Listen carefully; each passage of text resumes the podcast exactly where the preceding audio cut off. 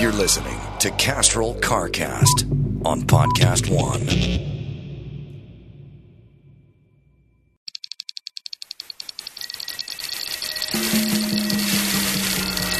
You're listening to Castrol CarCast on Podcast One. Let me tell you a little bit about Dodge. The Brotherhood of Muscle is looking for new members, and the only way to join is to get behind the wheel of Dodge's only family of all wheel drive muscle cars. The Dodge Charger, with up to 300 horsepower and 30 miles per gallon, it's the only muscle car in its class that throw you back in your seat and still get that kind of MPG. The Dodge Challenger is the most affordable V8 in its class. And the Dodge Journey, the most powerful three row all wheel drive vehicle in its class. And of course, the Dodge Durango, which is also the most powerful SUV with all wheel drive availability in its class. Hurry into your Dodge dealership and start your introduction to the Brotherhood of Muscle.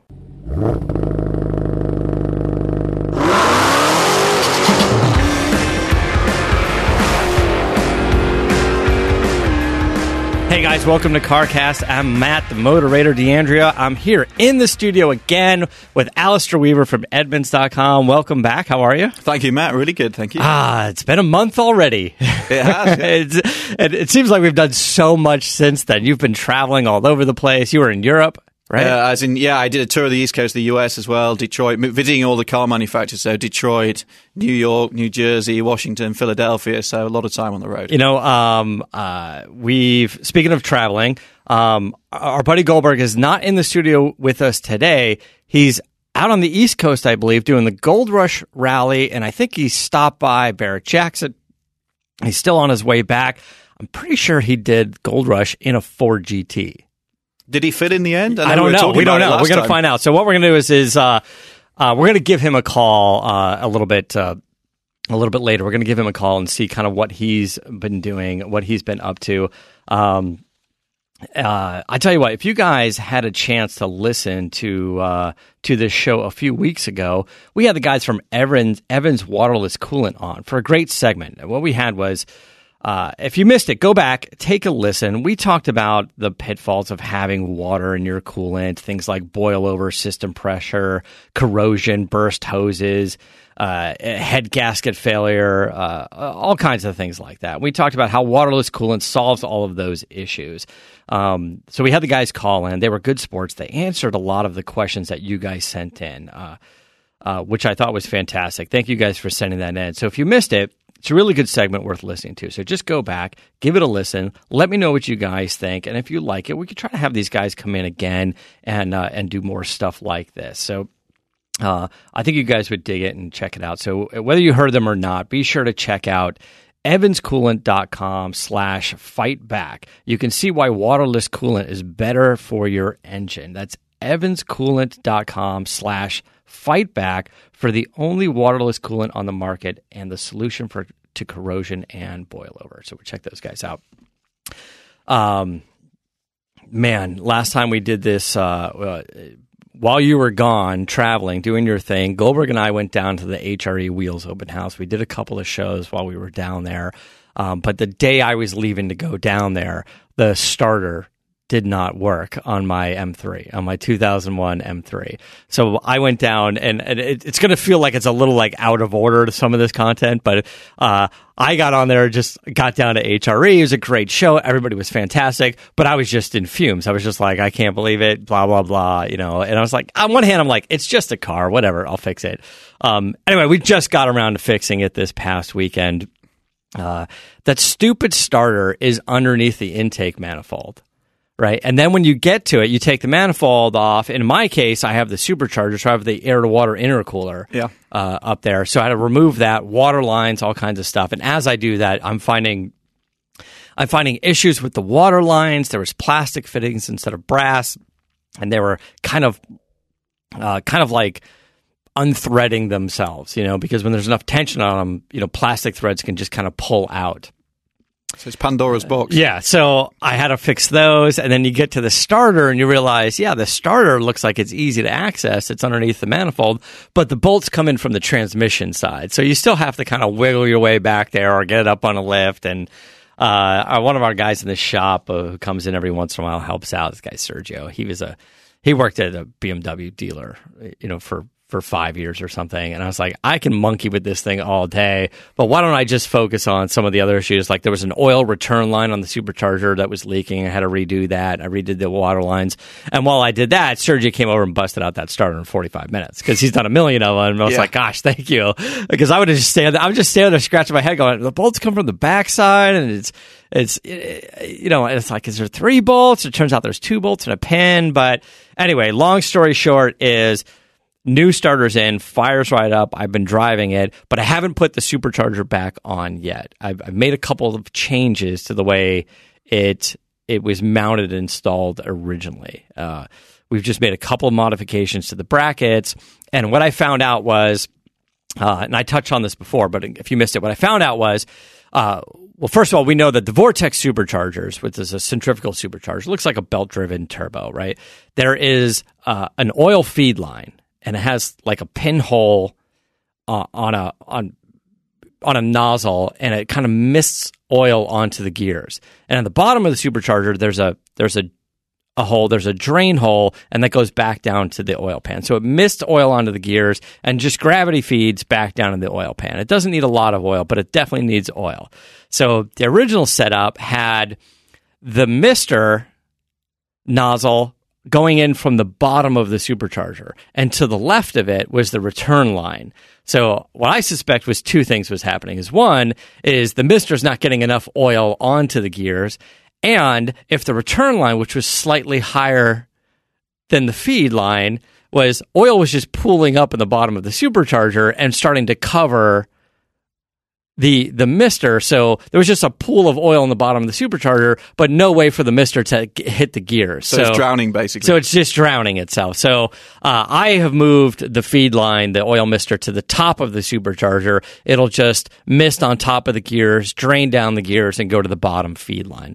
Basically, how every single Vortech supercharger installation should be done should be done that way. Now there are versions of the supercharger, Vortech and ProCharger, where they're self-contained. They have their own oil in them, and you just switch it every few thousand miles, whatever it is, 3,000, 6,000, depends on what you're doing, I guess. But this one has an oil feed line on it. So anyway, that's where we are. New starter runs fine. Uh, I got to put the supercharger back on it and get it going. I've got a new supercharger. We upgraded to we had a V2. We upgraded to a V2 Ti, which is just a slightly larger uh, induction. You know where where where the air comes in.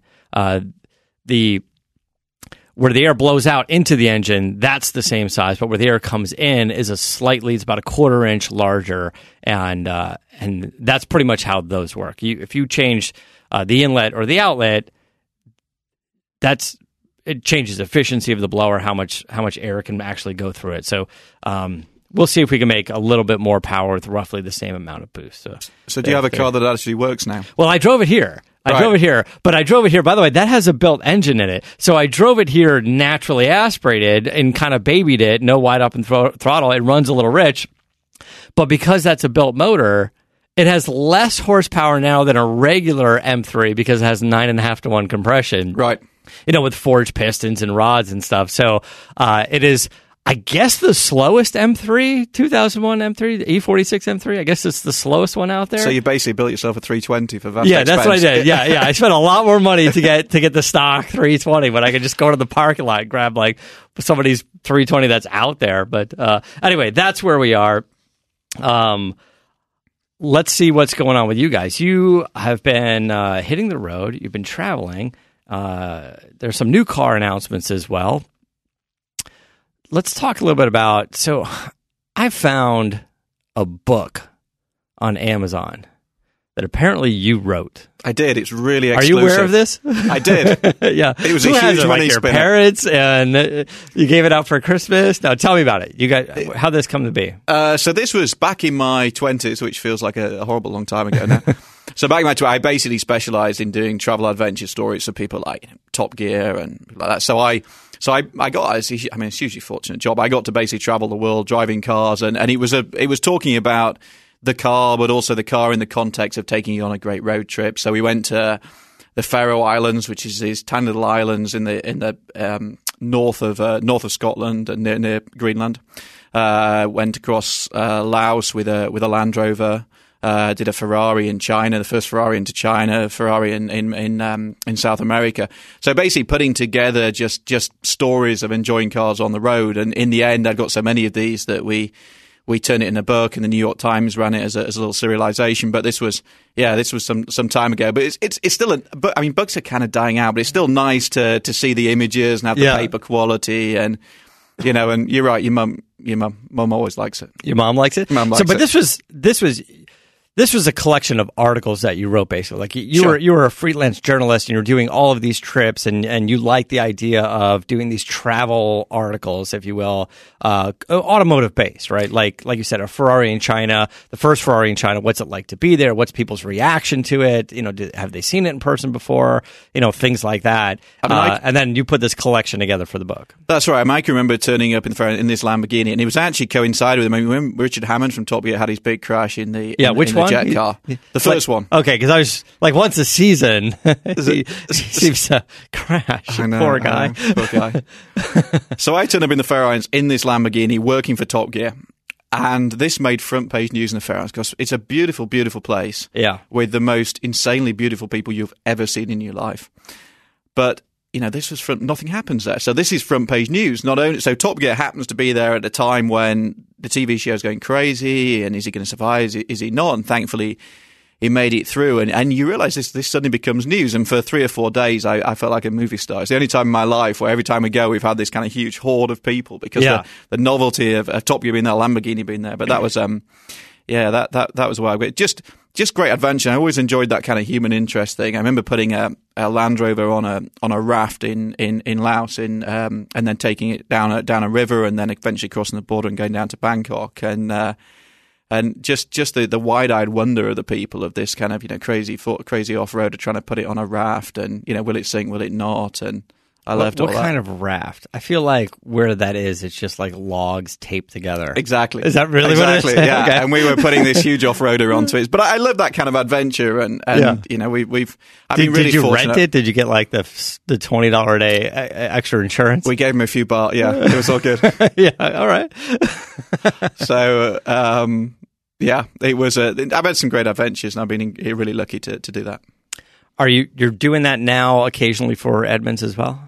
Yeah, we are. We're actually. I mean, one of the things we're all about car car shopping advice, but we also recognise people enjoy cars, and one of the features we're putting to get together at the moment is all this idea of getaways. So, you know, which car would you take? It's it's a bit of fun for us. It's a bit of a departure. But what what car would you take if you were, you know, heading up Highway One? And one of the guys in in the office, uh, John Elfalan, one of our road test guys, was saying, you know, take a Porsche Panamera Sport Turismo because he's a big surfer dude and wanted to, you know, Yeah. get up to get up to Big Sur. And we're just starting to play play with different ideas. Where would you go? And I just took a. We just got our long term um, Jaguar F Type SVR. So I've just been out to Yeah. Pioneertown over the weekend, which, if you don't know, it is was a Western movie set built in the 1950s. But has now, after the movies left, has been turned into this kind of hipster hangout. And Paul McCartney played a secret gig there, and all sorts of things. And it's just about enjoying your cars. You know, we we we spend so much time sitting in traffic in LA, and you know everybody's coming back. But it's it's about kind of putting that kind of love of the car back into it. Yeah. Where is Pioneertown? Pioneer Town is up near uh, Palm Springs. It's about half an hour north of Palm Springs. Oh. So out in the desert. I mean, it was crazy hot, but And you took the the SVR. we took the SV. I love that car. It's just arrived. We got it for a year. Yeah. Um, I mean, it's the blue. What what's the blue called? Do you know? It's that bright it- blue. It's that it's like a cyan, isn't it? It's a, it's Yeah. a really, it's a really in your face blue. I just love it. I mean, the SVR is is kind of uh, over the top, five seventy five horsepower. Yeah. sounds ridiculous. And I have, a, I have a bit of a problem with my neighbour with it though, Oh, do you? Because it's loud. because it's like my um, he hasn't said anything yet, but I'm I'm kind of biding my time. But the way my apartment works is I have my garage, then there's my neighbor's apartment, and then mine. So the back wall of my garage basically backs onto what I, I think is possibly his bedroom. And every time you start, you know, he does that kind of little. You might want to switch apartments for like a year. Oh, just like for like one year because he's going to be mad because he's like, it's okay. I know this guy. He tests cars all the time. Give it three or four more days. This car's going to go back. He doesn't know this is a long term.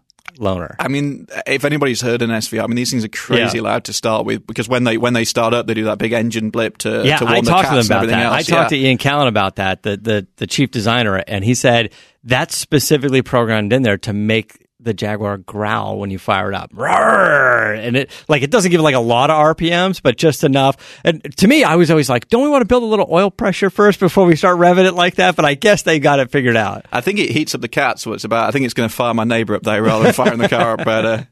uh, it's it's a badass car. So uh, on the SVR, um, fixed wing or no fixed wing? What's your what's your style choice? Well, this is the big debate, and if you look at the the way you order these cars, you can actually specify it's a no cost option if you want to lose the fixed rear wing. But I was actually chatting. This is a bit look at me, so forgive me. I was actually chatting on Instagram with a guy called Wayne Burgess, who is so in Jaguar's design department. You have Ian Callum, that we both know, who's like Yeah. the big boss guy, um, and then Wayne Burgess, who is the SVR guy in the design team. And I was having a little chat on Instagram about it because I'd posted a picture, the picture of the car, and he was telling me that that if you lose the rear wing, it arguably looks pure, and you keep that beautiful, beautiful line. But without the rear wing, just the pop-up one, it's good for 186 miles an hour, and they have to limit it for rear end stability. Yeah, But if you have the fixed rear wing, it's a 200 mile an hour car. So you got to have the fixed wing. you got to have the fixed wing. And also, the whole car is so over the top that actually Yeah. a big carbon fiber w- rear wing kind of makes sense. So okay, but I asked that because we've got guys now starting to take delivery that are running around town with their Porsche GT3 touring package, right? And then you're like, okay, I get it. It's got maybe more the comf- more comfortable seats, leather interior, not the big racy seats, whatever, and the big wing. It doesn't have all that. But do you do you buy a GT3 and make it look like every other 911, or you buy a GT3 that has all the you know the wings and the kit on it to make it look like a GT3? Oh, Same let's idea with the SVR, right? I love the Jaguar F Type, but you see them all over the place. They're doing very well with that car. Yeah, and I, I do love the fact. I mean, the, the SVR with the way that it sounds, the way it looks, especially in the bracket, it's, Yeah. it's completely over the top as a car, right? Five seventy five horsepower, the whole thing. So if you're going to go big, go big, right? Go big or go home. Yeah, that's what I'm saying. Go bigger, go But I do like the GT3 Touring. I think that's just such It's a cool nice. concept. It's sexy, and I get the idea. Yeah. But if you buy it, and let, let's say you're a Porsche guy, maybe you have a couple, you know, Porsches, and you got the, you know, the, the trucks and the cars and the wagons and whatever. I, I mean, do you, why not get the one that's all big chested and hairy chested and puffed out, right? Like, why not get the one that's I'm going to contradict myself here because of the silly SVR, but actually, but actually, I kind of like the CP. I think it's a statement of confidence, isn't it? I don't Yeah. need to tell the world I've got a GT3. I'm just going to enjoy it for me Yeah, kind of you it. do need to tell everybody though. I kind of think like you do. All right, here's the question. You mentioned that uh, your your your colleague over at Edmunds um, did like an up the coast run in the Panamera Uh, Sport Turismo. Sport Yeah. Turismo. That's the one with the that's the like the wagon Can we version. can we talk about the love affair of the wagon? And when I say the love affair, I mean the media only. Yeah, The automotive media loves the wagon. Nobody else does. You we can't give these things away. You know you get right? that And I know people are going to bust my balls about this, right? Like, by the way, everybody's screaming on the end of the other end of the podcast, going, "What are you talking about? They're so cool. The wagons are co- so cool." How many of you guys own a wagon? Right? How many of you own a wagon versus see it in a photo and go, "That thing's cool"? Like, how many guys said, "You know what? Instead of an S3 Audi, I'm going to get the A3 wagon or whatever the hell it is, right? Or or you know, J- Jaguar XF. Yeah. How many are you getting the sedan? How many are you getting the wagon? You know, uh, or some of the Volvos, great. But, yeah, some of the Volvos. Do you know what I, I think it is? And we're, we're playing with this a lot at the moment because we, we, we have 20 million visitors a month. So we have a huge amount of data how actually people shop for cars. And one of the things we're really working on at the moment is that you come to me and say, well, you did the other week. What, what would I, if I had $30,000, what would I, what would I spend? $40,000, what would I, what Yeah. would I, what would I buy? Sorry. And uh, the way sites and everything has traditionally worked, saying, "Oh, you would buy," you know, you, you we would channel you to look at SUVs. So a lot of the time, things like wagons just don't enter the consciousness. Manufacturers don't spend enough, so they don't, so they don't um, feature in adverts and things like that. So how do we talk to you? Because you could say, "I want something that's fun to drive and has room for my dog." So that could be an SUV, Yeah. but actually more likely would be a wagon. But so we have in to, this country, I think most people are going to say SUV. That's what they, Yeah. that's going to be at the top of their head because we the car manufacturers out here market those so much, and they're probably more profitable than the wagon version of a car, right? so we we have to do a better job of actually telling people that you know you might you know an SUV might be the obvious choice, but what about this wagon because it might suit your lifestyle better or be a little bit different. And Yeah. it's a kind of a vicious circle. If nobody's searching for them, nobody's buying them, nobody's advertising them, and you know. But we we want to do some more work looking at you know rather than just trying to say oh which SUV you buy. Actually, what car works for you? Yeah. Okay. Uh, it's interesting. Um, I uh, I'm going to tell you guys uh, before we move on. I'm going to tell you guys a little bit about uh, about Continental. You, you heard us talking about this before. If you think about all the weird things you find in cars, this is probably going to come up with you when you're taking road trips out into the to the to some ghost town or whatever you're doing. Uh, the weird things like not your garden vi- variety like French fries or melted crayons. I'm talking about things like live snakes or b- just bizarre tr- trinkets. Just the kind of stuff that makes you wonder about folks. Another thing that'll make you wonder, but in a good way, are continental belts. Bet you didn't know they're OE on tens of millions of Chrysler, Dodge, Ford, and GM vehicles that roll off the assembly line. They're also OE on a majority of BMWs and VWs. So now Continental is launching the aftermarket multi V belt with the OE pedigree. This is your serpentine belt. This multi V deal is the serpentine belt that you guys got on pretty much every car. It's their OE technology series. Belts that are fanatically engineered for perfect fit, form, and function. And Continental has the OE Technology Series multi V belt for 98% of the vehicles on the road in the US and Canada. So listen, uh, you got enough surprises working on your cars and trucks already. A belt shouldn't be one of them. Go with the Continental OE Technology Series Multi V belt. The belt with the OE pedigree. To get the full story, visit oetechnologyseries.com. That's oetechnologyseries.com. All right.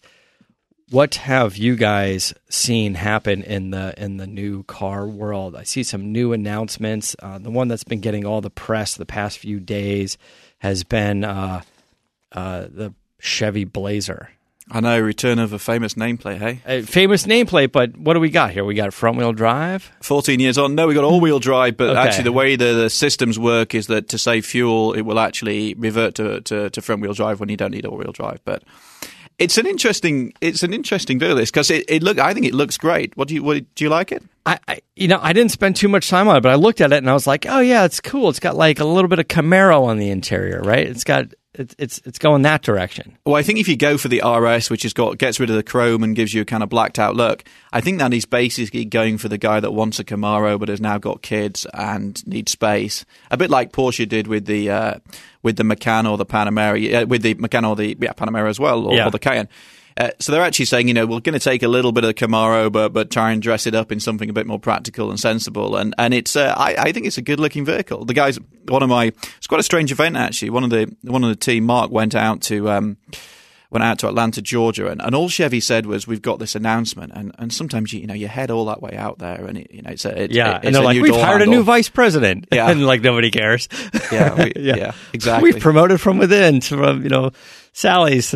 She went from general manager to whatever. We've launched a new EVP. advert. Here's the Yeah. advert. Yeah. Oh, good. Um, so, so yeah, we headed headed out there, and, and suddenly they took the raps, and here's it's a new Blazer, and suddenly you got a great story. So, um, yeah, I mean, it, 193 horsepower, uh, two and a half liter four cylinder, or you can have a, a V6, 3.6 V6 with over 300 horsepower. Um, I think it's going to be a winner for them. I really do.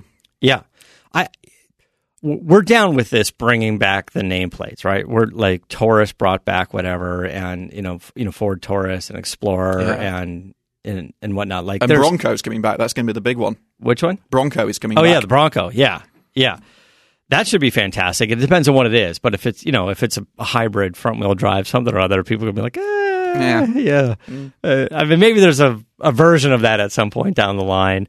Um, uh, in addition to the Blazer, what else is going on out there? There's some things that are they're starting to come out. Maybe you guys have heard about or haven't seen in person yet, but uh, the Blazer is the one that I saw in the news. That's why I kind of brought it up. So Uh, BMW 8 Series. I think you and I were having Oh, a, yeah, a bit yeah. of banter about this. I like that car. That's a good looking car. I don't. You don't?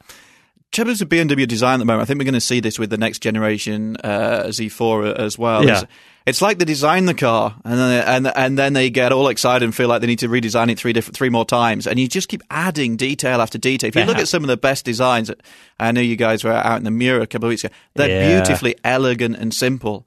And the 850 just has stuff going on all over the place. I mean, it'll drive well, and it's got uh, over 500 horsepower in, in the in the version they're going to launch it in, and everything else. But I'm, I know you love it. I just I just think it's completely over the top. I got you know, so I saw this car or whatever, the version of this car. Uh, I think it was in Monterey last year at the Quail Yeah, event. And, uh, you know, you kind of get up in it. Maybe it didn't have all the details. And like, I, I don't know. I think I just liked the 8 series from before. So I like what this represents more than anything else. We had this discussion before as well when I said, okay, I just drove the Ford GT and I drove the McLaren 720S. Is the 720S better or worse than the, than the GT? It probably, by all accounts, it's a better car, right? Yeah. It's just a better car. But I like the GT better because I just like what it represents, right? I just Yeah. like that you can get a Ford GT and have Ford build you this incredible supercar. With McLaren, they built exactly what I expect them to, to build. You know, they are a supercar company. They should deliver the best supercar. Yeah. You know, uh, but with, with, uh, we were at the McLaren event, right? So we saw them all there. Um, but with the Ford, I was like, you know, if it, if it bumps or rattles or does whatever, you're like, yeah, that's okay though, because every one of my other Fords do that as well. And that's, that's what I, that's what I expect from it. So I guess I think that the 850, I want it to represent something more. Now the numbers are going to be fantastic. It's 500 and something horsepower, Yeah. uh, maybe, maybe close to 600. Uh, 523, 555 pounds feet of torque, so it's going to be really torquey.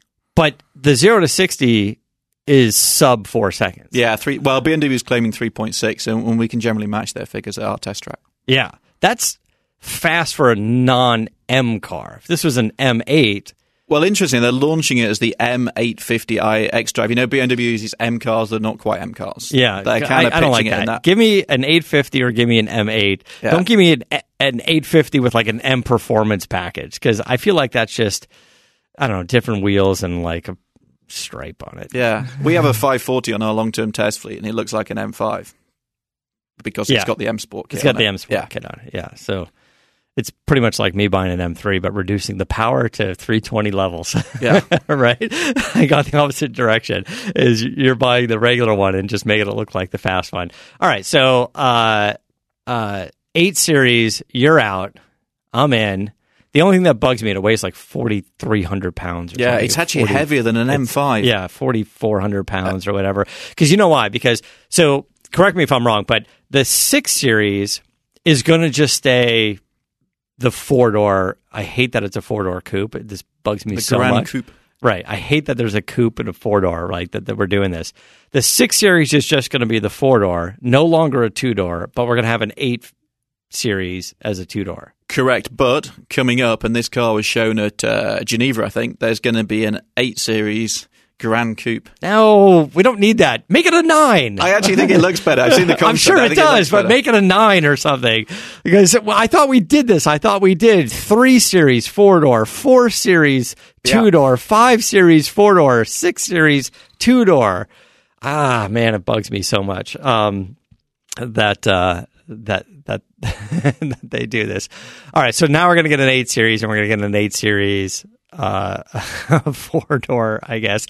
Okay, so what I'm saying is, is the reason why the eight series weighs so much is it needs to compete on a luxury level up there with like an S class coupe, right? Yeah, Bentley Con- Bentley Continentals as well, things like that. Yeah.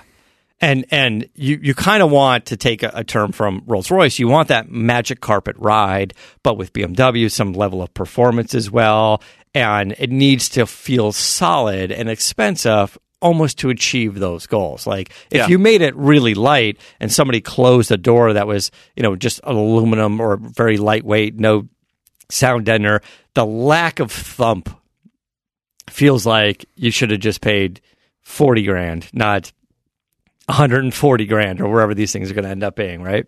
And manufacturers have teams of people literally who tune what the door sounds. They can tune the closer. If you if you open the, the door and actually look at weight meets the body, they Yeah. have teams of people tuning what that sounds like. Imagine like going to the art center for like four years and interning and working for guys for chump change and finally working your way up to a manufacturer and then you're in charge of door thump. I, I once went to uh, to Audi in Audi in Ingolstadt in, in, in Germany. Yeah. And I met the guy there who engineers the feel of that, the haptic response, the feel of their switches.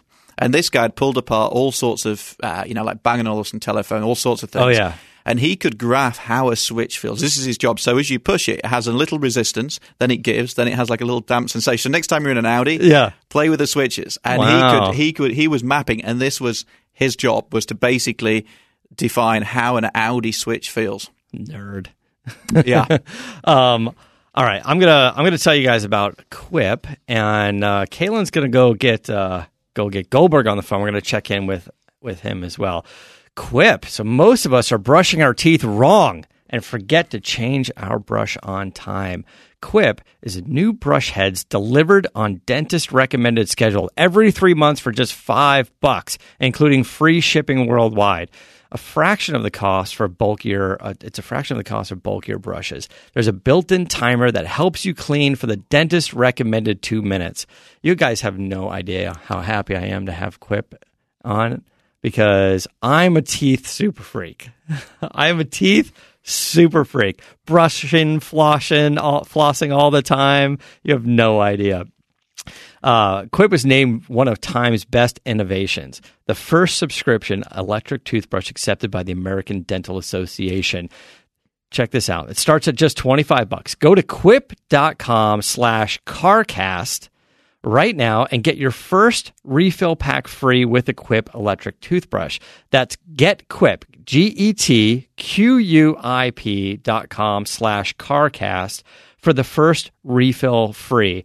Uh, this is this is kind of a, a an odd story because we're going to talk about Goodwood soon. You're going, I'm going, Adam's going, Goldberg's going. Um, uh, is Goldberg on the phone? Do I, Just hit that top two. hello? Hello. Hey, Bill, we're in the studio. We got Alistair Weaver. We're just giving a, a little uh, talk about um, uh, uh, about Goodwood that's going to be coming up. Uh, we were just saying. So here's here's the funny thing. Here's the re- reality. We just read an ad for a new company called Quip.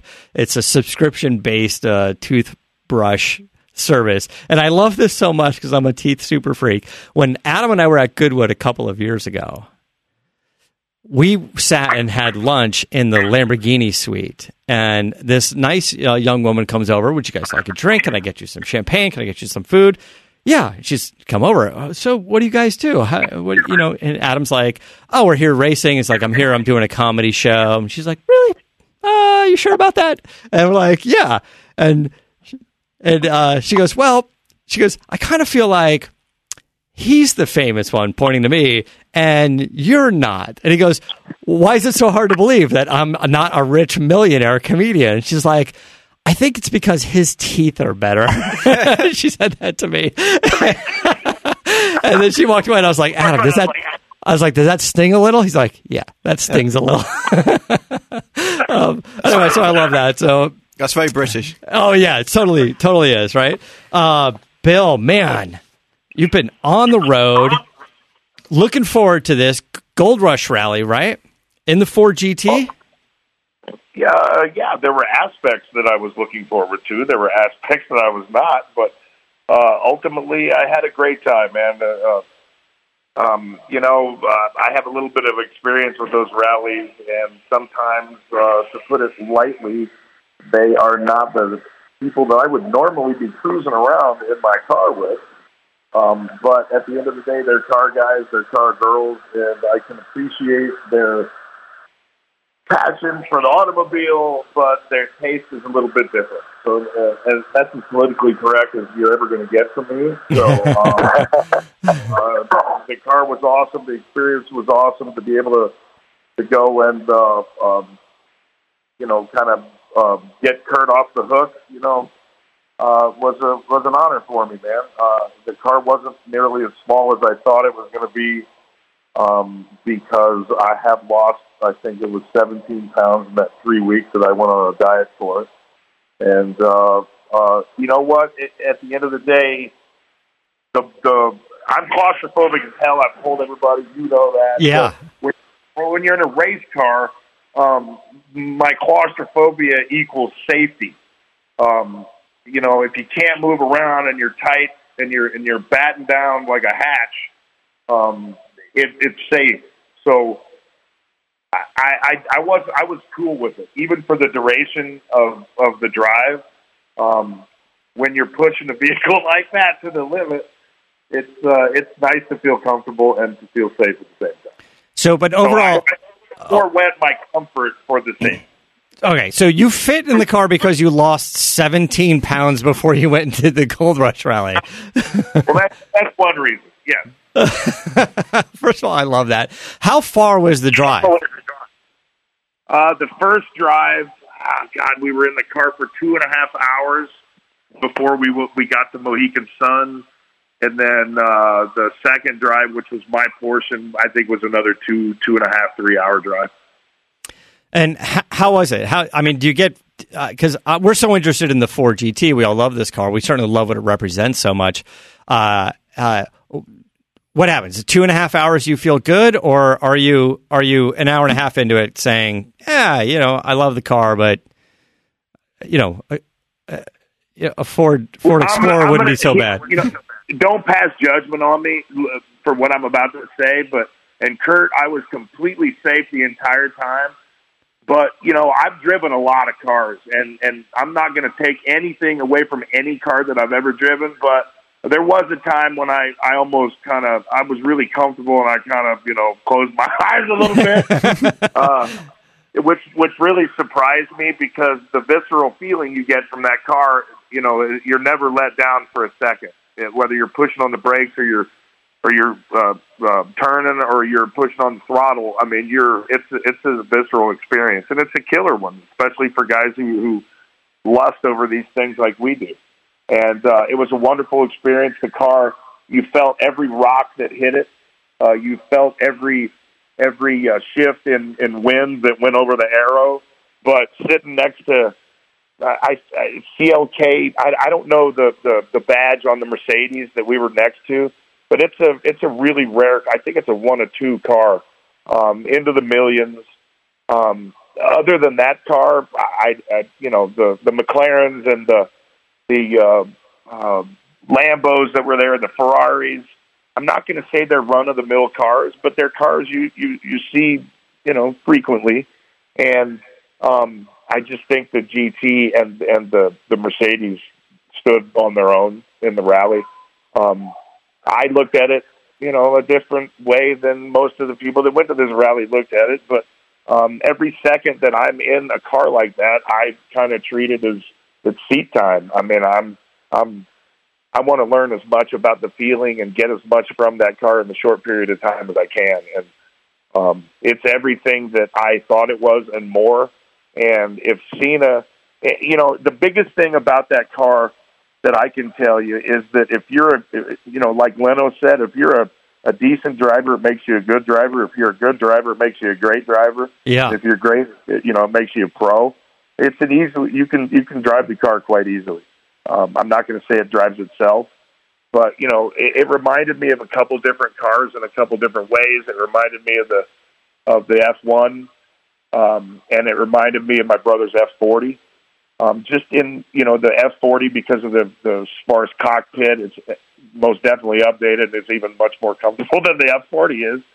But um, you know the, the, a little bit of the sound, not the tone, but just the rawness of the car.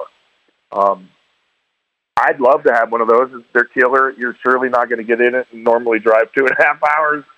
You know, uh, every time you get in it. But uh, the thing is a marvel. It, was uh, everything that I thought it was going to be.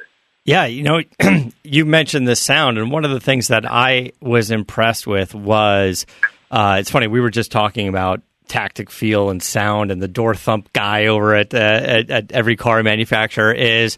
Uh, the GT being it's a V6 and it's got turbos, which always make things quieter, and it has a good sound to it. Like Yeah. I think it sounds it sounds pretty good. To tell you the truth, uh, I think I I drove like one of the first McLarens, the M, MP Uh, MP four twelve twelve C, the one with the crazy name that yeah. yeah, th- that that they had to get rid of that name immediately. Um, not not not great sounding. No, no, I- kind of quiet. Like I wanted something more from a supercar, and there was no there's no like valve to turn it on or off or anything. That car just basically has like catalytic converters. Uh, jammed on, or the turbos jammed onto the sides of the heads, and then some catalytic converters, and that's really about it. Well, interesting, Matt. The reason I'm getting Goodwood is to drive a new McLaren, the uh, the stripped out version of the 570S. Um, but so it's like a kind of junior version of the 675 LT. Um, and when we're talking, that car is all about that kind of visceral feel, a bit like bit like the GT. And McLaren admitted to me when they brought out the MP412C, not only to give their silly name, but they also massively underestimated how much this stuff matters. Because they said if we just build the most efficient, best supercar in the world, people will buy it and say it's great.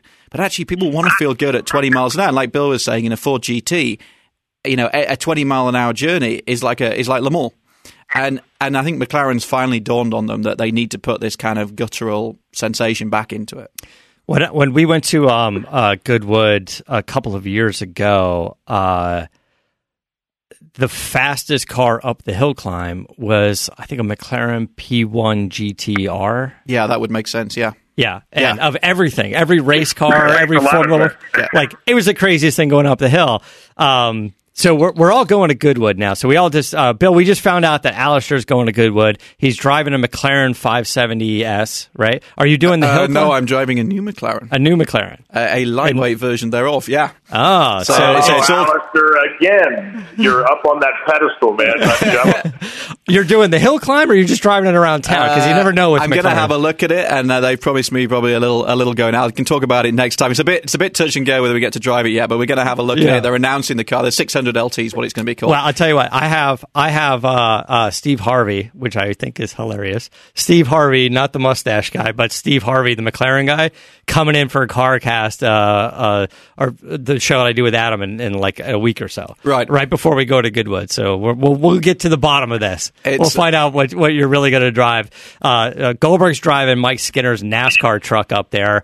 Um, and I guess I guess we can kind of throw this out there or tease this, but we're going to be doing some videos and stuff as well, and and uh, I'll find out where those are going to get posted, and we'll tell you guys. But and if you need me to translate for either of you guys, then I'm happy to. yeah, because uh, it's so funny because we w- we went there with the crew. We were filming um, some stuff for the Newman film back in the day, and uh, uh, and I went kind of like to the main entrance area.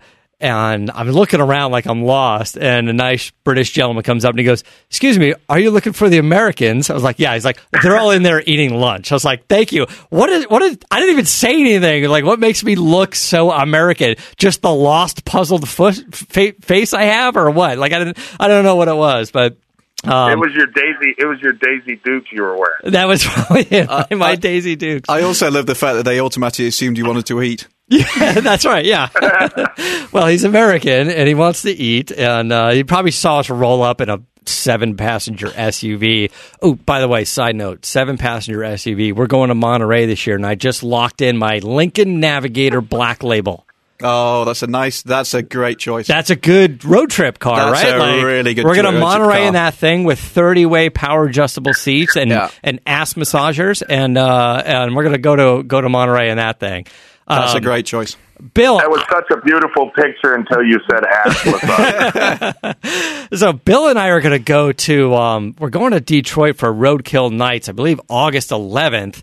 Um, but after that, I don't. Are you going to Monterey, or are you still going to be filming your show?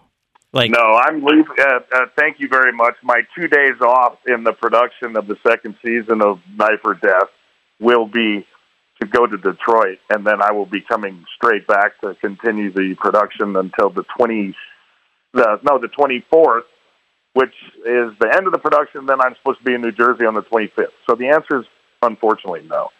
I think you're just missing it too because is it the weekend after, or is it the 22nd or something, 20 something? Goodwood. Or, I'm sorry, thought it was Monterey. 22nd, wasn't it? Goodwood. Uh, Goodwood's on the 14th, 15th, isn't Yeah, it? That and weekend. then Monterey in August is is when I don't remember. That is uh, help. Ca- Um, Caitlin's going to find it on uh, on a calendar because we always block it off on Adam Carolla's calendar. So find out when uh, Monterey is for me, uh, uh, Caitlin. I- I'm super excited. I've only ever been once before. So Really? now I'm kind But of you're going. stateside. Now I'm stateside. Yeah, I'm Yeah. going quite excited about it. Um, are you, you going up for Edmunds? You going on your own? You going to drive a McLaren? What no, else you I'm going up for Edmunds. I mean, it's, gonna go for uh, Edmunds? Yeah, well, Yeah. well, there's a, quite a few things going down there, so uh, it's just good to go to these events. You get to meet people.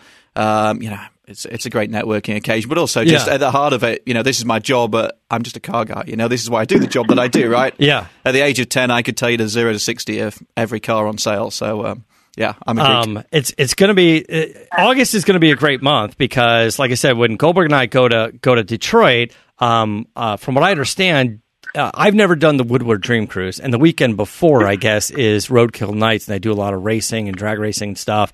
And um, uh, I understand that uh, Dodge is going to have a couple of Hellcats, and, and Bill and I are going to drag race each other. and I don't know what it's Dodge or Challenger or what's going on. Um, but speaking of that, um, Bill, you Can I inter- can I interject an extremely emasculating story real quick? yes. this uh, the viewers are, or the, the listeners are going to love this. It's again going to emasculate me, but you know, since it's at the hands of my wife, I really don't care. um, and I'm admitting it on a car on a car cast. Um, so I'm not going to say that uh, it's a bad thing, but you know, if you have a number of cars, sometimes you forget which car you're in. Um, so with these Dodges, one day I'm leaving well, uh, let's just say this was a pri- this was a private road, but I'm leaving um, an event, and I find myself at a stoplight on a private road uh, next to my wife and her Escalade, and I'm driving my Hellcat Challenger, which is a six-speed, Yeah. and I don't I don't think about it, right? And so I look over to her, and you know my wife, Yeah. and you know her right foot, Yes, I do. new it's new Escalade. So the light changes and she lights them up, and so do and so do I. And I and I bump the, you know, I don't bump the limiter. I I they, I start changing gears. I'm I'm I'm smoking in every gear, and then I realize that I'm standing still. and then I realized that I'm not changing gears. I'm hitting off the rev limiter, and I'm still in first gear because I'm in my six speed, and I thought I was in my Charger on my automatic. oh, I got you. You got Is that, smoked. the, is that the stupidest, most emasculating story a car guy is ever going to say on his own on his own podcast? But you know what? This is my wife, and I mean, I thought it No, was you forgot So- you were in a six-speed manual. You forgot you were Yeah. in the six-speed manual. What do you think that other pedal was for? I wasn't worrying about my foot and the pedal. I just kept. It was ridiculous, and I, it's happened to me many times before when I've been at a light, and and then I forget I'm in the Challenger, and then it stalls out because I don't drop the clutch because I think I'm in my automatic. It's just a really ridiculous deal, but hey, it just happens. I thought you guys would appreciate that. I'm kind of thinking maybe we get you the six-speed when you and I race each other. I feel like that gives me a competitive advantage. Possibly. Absolutely, Possibly. You, you do whatever you do whatever you want. And you know what? Let's can we can we please rehash just a little bit about the first stop at the Gold Rush Rally and the auctioning off of the Black Demon that went for 180 grand, and then the the pair of the last Demon and the last Viper that went for a million. One million dollars. So Dodge Whoa. took the last production Demon and the last production Viper. They auction them off as a pair. The money going to charity, and those always do a little bit better. Of course. One million dollars for the pair. No way. Yeah, Who bought it? Do you know? I I don't know. Do you know who bought it? Miss- uh, a guy named Schneider. I don't know. Um, the the uh, the the Dodge guys knew who he was. I, I think he's in the family, quote unquote. Maybe has a number of their previous cars. yeah, but you're Dodge you, guy. you're right. The one that blew me away though was just before that. A Dodge Demon, not for charity, sells for one hundred eighty thousand dollars. I thought you could still get a couple of these, like on a lot somewhere. It's crazy, isn't it? Well, well, you yes and no. I mean, they're going to advertise a certain price, but when they get you on the lot, they're going to go. You, Yeah. they're going to go to the roof. And um, you know, don't think for two seconds that I wasn't up there trying to trying to help the price of that car. Oh hell yeah, for all yeah. us demon guys. So, uh, and I have a potential uh, buyer for the black one. You know, I, I, I really don't want to get rid of it this early, but uh, with that one going for 180 and it not being Goldberg's demon, you never know. Yeah. Do you know you can't do There that in Europe? some- I, I hope to find out some great information about something coming up the pipeline uh, for Dodge when when uh, you and I do our face off in the Hellcat. Yeah. That's going to be great. We're going to do a live show while we're up there. And Monterey, by the way, is uh, 23rd through 22nd. So, uh, or 26th, 23rd through 26th. So, um, you know, if you if you cancel your, where are you going? New York, Jersey, someplace? Yeah, it's a big big signing up in Jersey Ah, all right. a bunch of wrestlers and yeah, a, Um, I'll have to hit it next year. All right, so next year we'll do it. Um, while we're while we're there, if you guys are going to Monterey, I'll tell you what. Uh, Alistair's going for the first time and second time in forever. Um, we are going. You've heard us say this before, but maybe not here. Uh, Nissan is the featured marque at the track, and because of that, we're going to be their featured entertainment. Adam and I are going to be doing CarCast live from the track on Saturday, sometime midday. Uh, we're going to have four cars there, a huge display. Nissan's bringing out cars from the museum that people haven't seen in forever. Just the insurance policy alone on what they're trying to do is is amazing. Uh, they're going to have a huge tent. Steve Millen, uh, BRE cars. Uh, John Morton's going to be there. Peter Brock's going to be there. We're going to be there. Um, so come out and see that. It's going to be a, a big deal for us. Actually, we don't really like to work much when we go to Monterey, but this one we called Nissan. We said you cannot do this without us. You've, we've got it. We've got to be a part of this. And they said we are happy to have you, and we put together a nice little deal with them, and uh, it's going to be fantastic. And Paul Newman's 1985 GT1 championship car. I say 85. It's in, the car's in 84. He won in 85. He won a national championship. We've been working on this car for years. It's now fully restored. We haven't even tested it yet. We're going to try to hit up Willow Springs or something, test it. Adam's going to go up there and race it for the first time in forever. So it's going to be fantastic. Um, uh, anyway, you were saying. Oh no, I was ago. just saying the whole thing about dealers. Interestingly, something I've learned, learned coming over here in Europe, dealers have to sell it at the price. So even if they get a McLaren Senna, they can't. They have to sell it at the Yeah. list price. So even if the dealer's sitting on a vehicle that he knows is worth Yeah. three times what he's selling it for, he's legally bound. He has to sell it at the. Um, Well, that's why every McLaren Senna is going to be sold through Beverly Hills McLaren Exactly. because those dealers want their money. All right, we're running out of time. We're guys, we're going to wrap up. But before we do, I'm going to tell you a little bit about Dodge. Dodge engines are revving, tires are squealing, and rubber is burning, which means summer is here. The Brotherhood of Muscle waits for no one, and there's no time like the present to flex your muscle on the on the open road. Hurry into your local Dodge dealership today. We've got a great lineup of cars. The Dodge Charger, which is up to 300 horsepower and 30 miles per gallon. We got the Dodge Challenger, the most affordable V8 in its class. The Dodge Journey, you can maximize your adventures with the most powerful three row all wheel drive vehicle in its class. And of course, our Dodge Durango with all wheel drive availability. Spring showers won't have your tires spinning unless you want them to. The domestic, not domesticated Brotherhood of Muscle waits for no one. So hurry into your local Dodge dealership today. All right, guys. Uh, thank you so much, Bill. Thank you for calling. We're going to have to catch up again and figure out a way. This is what's going to happen: is we've got a very busy summer. Bill's doing TV shows. We got travel. We got Goodwood. We're going to do our best to get everybody on the show when we can. Um, but uh, it might be you know somebody calls in or pre-records a bit or something like that. We want to get continue to get you guys shows. Maybe we bring in a guest host if if uh, Bill's doing a TV show. We'll do our best to, to check in with him, but. Um, there's a lot of things going on, buddy. I know everybody's busy, and I appreciate everybody, both of you guys and our producers here, for for going out of your way to try to make this show possible. This is not an easy show to produce because everybody's kind of all over the place. This isn't the normal gig where people can come into the studio. So, um, thank you guys both. I appreciate that. thank you. Um, we'll get But a at quick. the end of the at the end of the day, that's what also makes it as cool a podcast as it is because we can call in from on site at these cool um, happenings and uh, give a little bit of flavor to it. So you know, the good sometimes the bad sometimes turns into the good. Yeah, it's it gives us uh, some great stories. Hopefully, and uh, hopefully you guys uh, enjoy it. So, um, and and know? If you do enjoy it, give us a nice little rating and a, and a comment on iTunes. So before we wrap up, um, uh, as always, you guys can check out our our website at carcastshow.com. You can follow me at Motorator. I'm on Twitter, Facebook, uh, Instagram. Uh, Goldberg, if you don't mind, I'm going to do this for you. You're at Goldberg and Goldberg Garage on Twitter, and he's Goldberg95 and Goldberg's Garage on Instagram. No Facebook.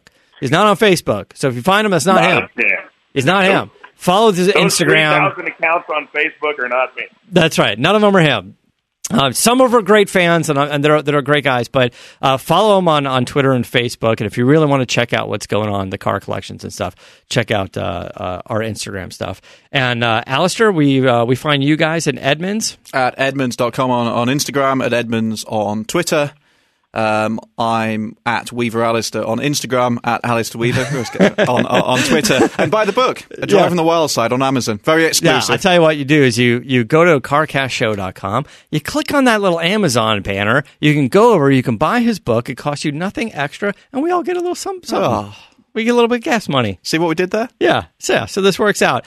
Um, you guys go to Edmunds.com. They've uh, uh, we didn't get to touch on it too much here, but um, there's they always do the tests and the reviews on the cars, but there's always like a first drive, like a first impression and some stuff. And you guys did recently a few a few things. Yeah, we, there's some great stuff at the moment, um, and we talk a lot on this show about the enthusiast stuff. But Edmund's real kind of meat and drink is the, eh, you know, is proper. You know, it, It's meat and proper. potatoes. In this country, it's meat and it's potatoes. Meat, meat and potatoes. so we we just did a really interesting piece on the Nissan kit. Elana Scherr, who I think you know, who, Yes, who's Elana, she's great. Joined the team. You can be a great asset for us. Nineteen thousand dollars. Check out the video on YouTube and, and the piece on our on our site. Nissan kicks nineteen thousand dollars. Great little car. Nissan Kicks. It's a little SUV thing that I've never even heard of. Yeah, It's called the Nissan Kicks, yeah. not just one kick. No, no, two It's- kicks. It's two kicks. and it has some really cool stuff. It's a nineteen thousand dollar car. You can opt to have it'll put um, speakers, Bose speakers, in the in the headrest. to Yeah. Give you like a surround sound experience. There's some cool stuff on it. Oh. Honda Insight, Carlos Lago, who's big star for us, he went out and drove the new Insight, which is kind of it's a hybrid, but it's sort of a bit of a it's kind of based on the Civic, but then it has a bit of Honda Accord in it as well. We were really impressed by it, so check out that video as well. And so yeah, busy busy times. Mercedes C class, Le- Mercedes C class, Lexus ES, loads of stuff going on. Yeah. All right, guys. Thank you so much. We're out of time. Uh, uh, love it when you have when we have you guys on the show, man. We appreciate that. So uh, for for Bill Goldberg and Alistair and myself, until next time, keep the air in the spare and the bag in the wheel. For the latest updates and call in times, follow the show on Facebook, Twitter, and Instagram at CarCast Show. If you'd like to write in, fill out the form on CarCastShow.com. And don't forget to give us a nice rating on iTunes. CarCast is a Carolla digital production and is produced by Chris Laxamana. For more information, visit CarCastShow.com.